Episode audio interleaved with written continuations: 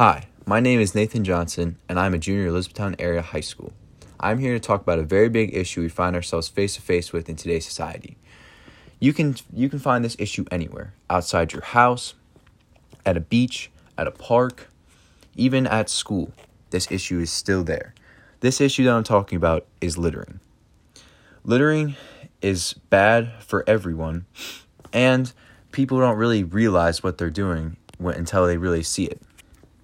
Littering causes uh, the po- air pollution and ocean pollution. Along with that, it kills wildlife and spreads diseases at a higher rate.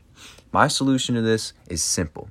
My law states that every 10 feet of area, there must be a trash can. And why?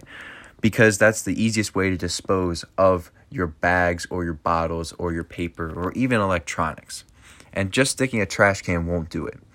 My goal is to put a money incentive on a common population goal of how many items they throw away or recycle. By doing this, I'll get more people to actually buy into the cause and stop the spread of pollution. If we can stop the spread of pollution, we'll know greener forests and happier people overall. My law can fix all of this. Thank you for listening.